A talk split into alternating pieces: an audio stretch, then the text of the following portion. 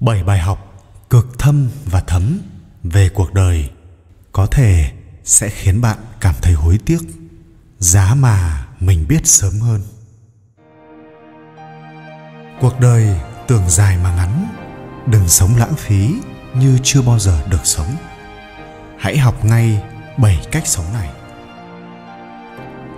Học trò hỏi thầy giáo đã già, con người kỳ lạ ở điểm nào ạ?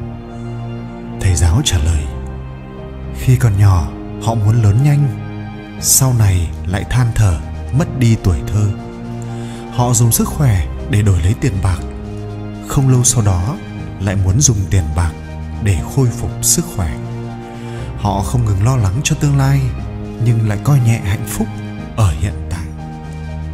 Vì vậy, họ không sống ở hiện tại mà cũng chẳng sống ở tương lai họ sống như thể sẽ không bao giờ chết đến khi cận kề cái chết, lại như thể chưa bao giờ được sống nếu vô tình làm mất 100 nghìn ở đâu đó, liệu bạn có bỏ 200 ngàn để đi tìm lại 100 ngàn đó không? Một câu hỏi ngớ ngẩn, nhưng những điều tương tự lại xuất hiện liên tục trong cuộc sống. Người bị mắng một câu lại tốn bao nhiêu thì giờ để buồn bực. Tức giận về một chuyện nào đó lại làm những hành động hại người không lợi mình, thậm chí tiêu hao tiền bạc chỉ để trả thù. Mất đi tình cảm của một người dù biết rõ mọi thứ không thể cứu vãn nhưng vẫn buồn bã suốt một thời gian dài. Anh chồng nọ mua một con cá về nhà bảo chị vợ nấu, sau đó chạy đi xem phim. Chị vợ thì cũng muốn đi cùng. Anh chồng nói, hai người đi xem sẽ lãng phí lắm. Em cứ nấu cá đi, đợi anh xem xong trở về. Vừa ăn sẽ vừa kể cho em nghe tình tiết của bộ phim. Anh chồng xem phim trở về nhà, không nhìn thấy cá đâu, bèn hỏi vợ, cá đâu rồi em? Chị vợ kéo ghế, ngồi xuống, cất giọng bình tĩnh. Em ăn hết cá rồi. Nào, lại đây, ngồi xuống. Em sẽ kể cho anh nghe mùi vị của cá. Bài học rút ra. Làm người, đôi lúc cũng nên phải như vậy. Bạn đối xử với tôi như thế nào, tôi sẽ đối xử lại với bạn như thế đó. Anh chồng nhà nọ tan ca về nhà. Nhìn thấy vợ đang đánh con trai. Anh không ngó ngàng gì đến họ, đi thẳng vào bếp. Nhìn thấy nồi vằn thắn nghi ngút khói trên bàn, bèn múc một bát để ăn. Ăn xong, nhìn thấy vợ vẫn đang đánh con trai, anh không nhịn nổi nữa, liền nói, giáo dục con cái, không thể lúc nào cũng dùng bạo lực được em ạ.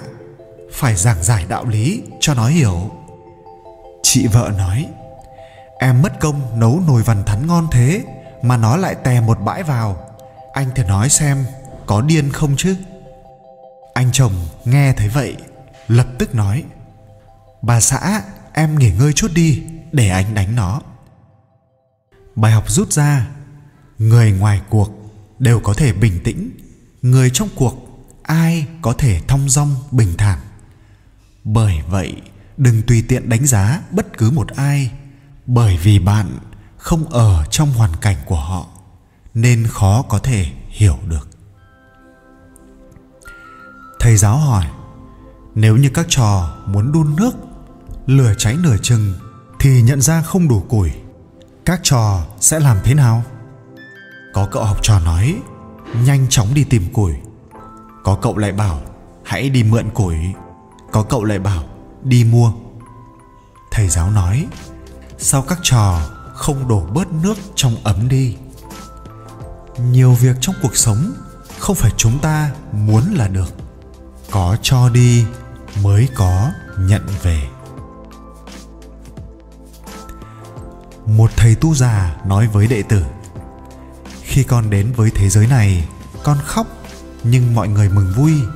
Khi con rời khỏi thế giới này, mọi người đều khóc, còn bản thân con lại thanh thản. Do đó, cuộc sống không hẳn toàn là niềm vui, cái chết không hẳn toàn là nỗi buồn. Anh chàng nọ đi vào nhà tắm công cộng, liền hỏi, ông chủ, tắm ở đây bao nhiêu tiền? Chủ nhà tắm trả lời, nhà tắm nam 40.000 nhà tắm nữ 400.000 anh chàng, ông ăn cướp đấy à? Ông chủ cậu muốn đến nhà tắm nam hay nhà tắm nữ? Chàng trai quyết đoán đưa ra 400 nghìn. Bước vào nhà tắm nữ, liếc mắt nhìn toàn là nam. Anh em trong nhà tắm, tất cả đồng thanh nói, lại một thằng nữa tới. Bài học rút ra, kinh doanh trước giờ không phải là dựa vào giá cả thấp cao, mấu chốt là dựa theo nhu cầu của khách hàng.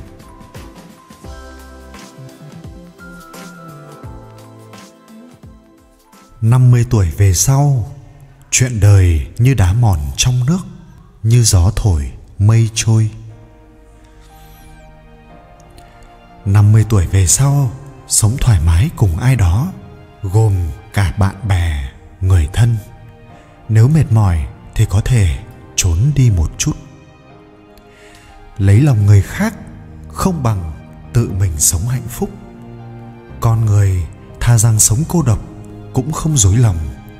Thà rằng nuối tiếc, còn hơn chấp nhận. Chuyện quá khứ như đá mòn trong nước, như gió thổi, mây bay, đã xem nhẹ. Trải qua nhiều thăng trầm, cuộc sống đã yên xuống. Thời gian quá nhanh, cuộc đời quá ngắn. Nếu hiểu được như vậy, hãy nên trân trọng nó. Người hay phiền muộn chính là vì 12 chữ không buông được, nghĩ không thông, nhìn không thấu, quên không được. Đã qua đi hơn 50 năm cuộc đời bão táp, đừng để người khác khuấy động nội tâm an tịnh của bạn. Chúng ta ưa thích niềm vui và sự nhiệt tình của một số người, nhưng có người sinh ra đã tính tình an tĩnh. Bạn là ai thì hãy cứ là như vậy.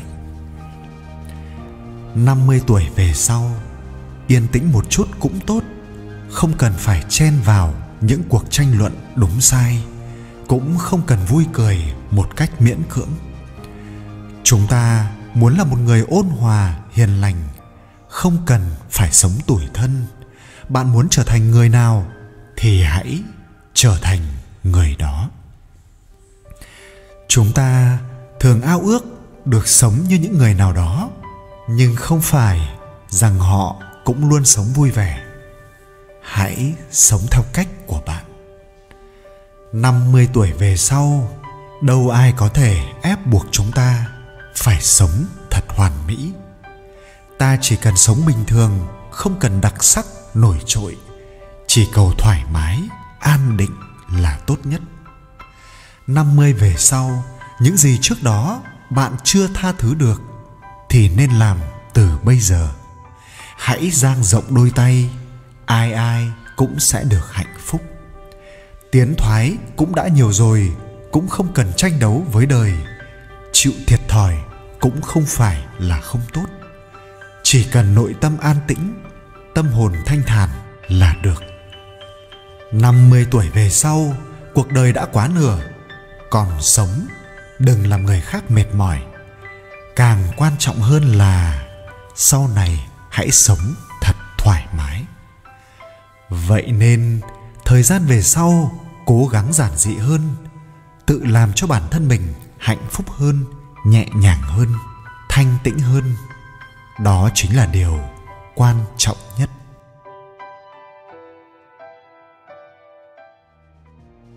Đường khuya trở bước.